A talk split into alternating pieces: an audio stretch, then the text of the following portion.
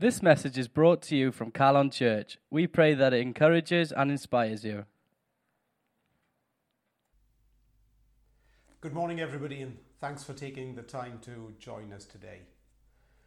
Look, we can't let this moment pass us as we uh, think of the family of George Floyd and as we all globally reflect uh, on what has taken place over the last uh, couple of weeks. It's uh, unprecedented times in unprecedented times.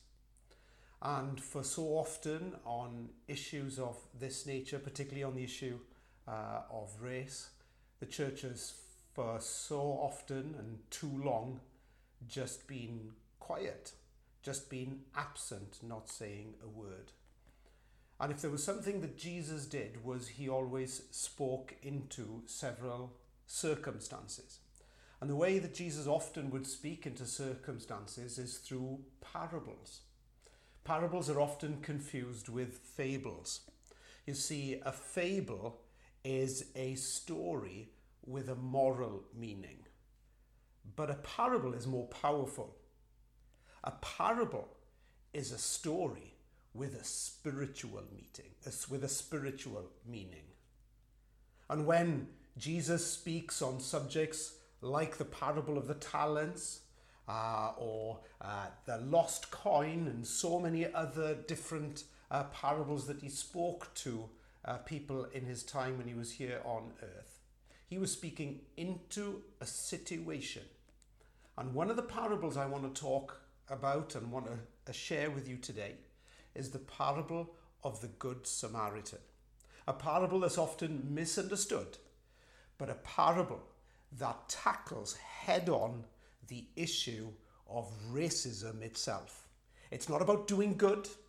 It's not about all that we would twist that parable to be when we talk about be the good Samaritan. This parable, at its core, is about race.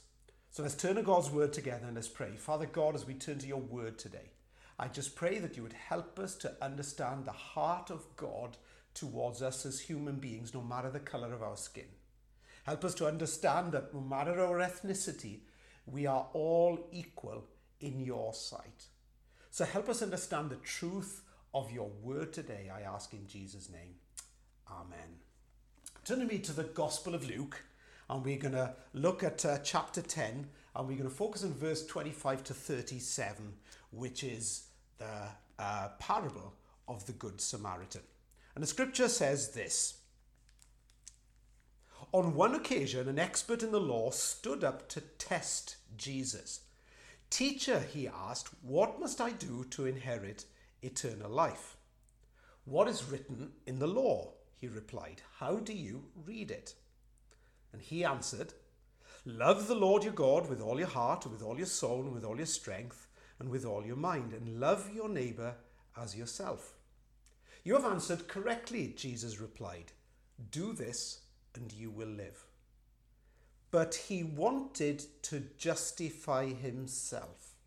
I'm going to come back to that phrase in a moment. The solicitor or the teacher of the law, he used this phrase, but he wanted to justify himself. So he asked Jesus, Who is my neighbor? In reply, Jesus said, A man was going down from Jerusalem to Jericho when he was attacked by robbers. They stripped him of his clothes, beat him, and went away, leaving him half dead. A priest happened to be going down the same road, and when he saw the man, he passed by him on the other side. So too a Levite, when he came to the place and saw him, passed by on the other side.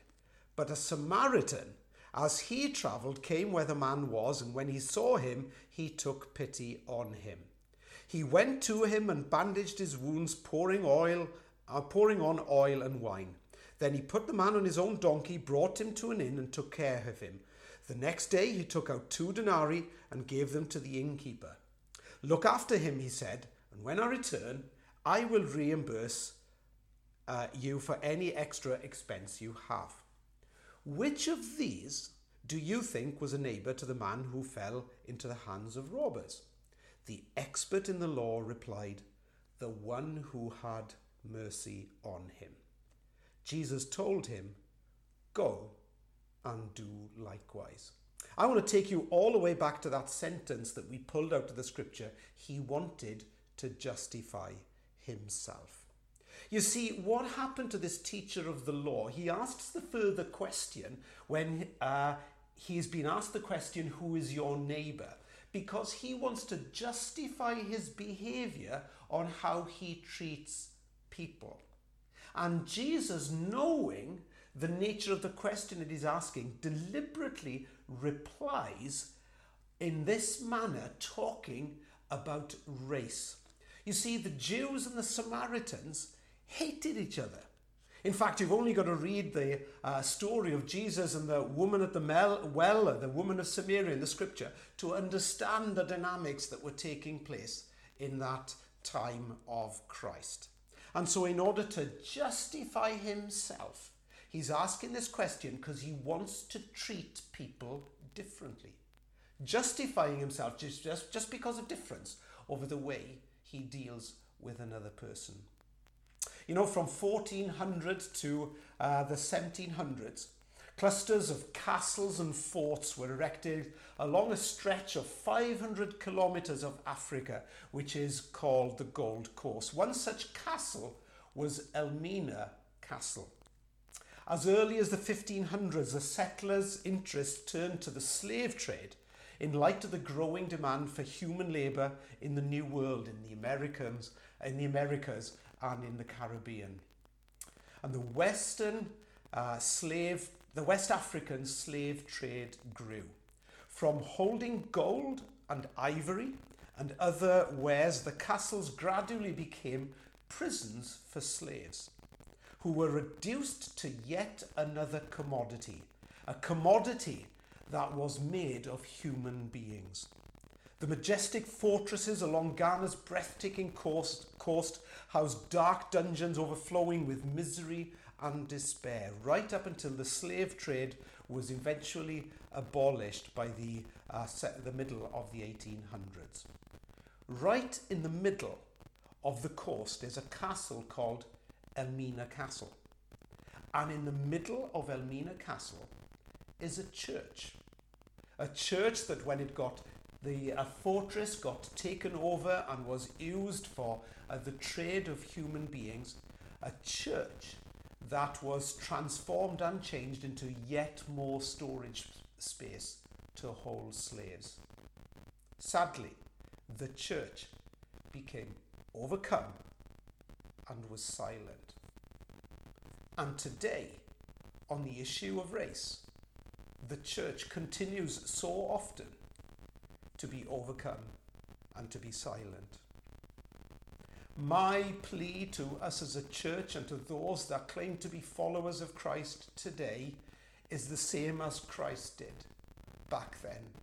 Is to speak on this issue of race that we cannot discriminate against people no matter the colour of their skin, no matter their ethnicity, no matter their social background, their age, their ability, their religion. We are all made in God's image. Every single person should be treated with respect.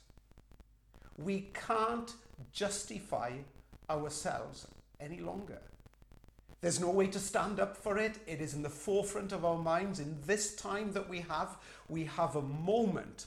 We have a moment to make good out of something that is evil. And here in Ammanford and here in West Wales, where racism maybe is not as bad uh, as it could be in some of the major cities of our world that are, have got cultures crossing against each other, we can't even give an inch to it if we say that we are followers of Christ. So, the first thing I implore you as uh, people connected with Calon Church, and if you're listening to my voice wherever you're listening it to, we cannot justify our silence and our behavior any longer. Secondly, we can't look away. Move on. There's nothing to see here, is often the cry of law and order, isn't it? But I don't know if you watched some of the footage uh, around uh, the incident with George Floyd. It is amazing to see how many people didn't get involved in the situation. I don't know how I would have reacted. But I'm pretty sure I wouldn't have been able to stay silent. I would have had to engage seeing what was taking place there on the street. I wasn't there, I'm not judging. I just pray that if I was put in the same situation, that I would actually step in and intervene. You see, we can't look away and pass over the other side. Jesus in this parable is talking to people that should have known better. He's talking to priests and talking in this parable uh, of the Good Samaritan, talking about the Levites, the, one that, the ones that organized worship in the house of God. And at this time, where we are as church leaders and those that worship in the house of God, we can't be like that church in the middle of Elmina Castle that gets overcome and is silent. We must not justify ourselves any longer. We can't look away. And lastly and finally, we can't be silent. You see, on that day, some people were perpetrators, others were complicit. But probably the worst part of everything is following this circumstance and situation and the moment that we find ourselves today is if we remain silent. John F. Kennedy, one of his most famous quotes, says this For evil to prevail and for others to accomplish their purpose, it is only necessary that good men look on and do nothing. We can't justify ourselves. We can't look away. And we cannot be silent. Can I leave you with a scripture that's to be found in Galatians chapter 3 verse 16 to 28 that Paul speaks into the similar circumstance and situation And in Bible times, there was the same situation taking place even around the issue of slaves and masters in those days. I'm breaking across all culture, I'm breaking across that situation. Paul writes to the church in Galatia, and he says this in Galatians 3, verse 16 to 28. So in Christ Jesus, you are all children of God. Through faith, for all of you who are baptized into Christ and have clothed, yourself, clothed yourselves with Christ, there is neither Jew nor Gentile, neither slave nor free, nor is there male and female, for you are all one in Christ.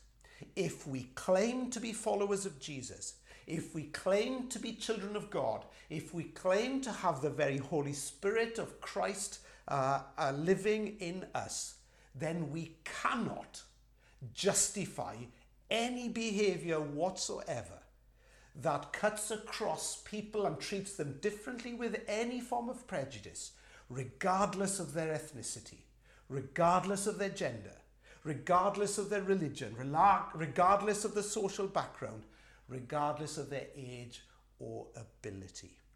For all that's required for evil men to do nothing. To do, for sorry, for all that is required for evil men to accomplish their purpose, it is only necessary that good men look on and do nothing. Before I hand back to Ruth, if you want to know more about what Calon Church feels about this, back in January uh, 2020 that just, part, uh, just, just passed, uh, I spoke on loving your neighbour and what that looks like. And if you want to back up to a podcast and uh, search for a podcast that's on the Calon Church um, website, look for a podcast that says Love Your Neighbour. And I break into uh, far more detail about the subject that I've been talking uh, about today. So take some time to check out that uh, if you have time. This message was brought to you from Calon Church. If you want to know more, please check us out online at calon.church.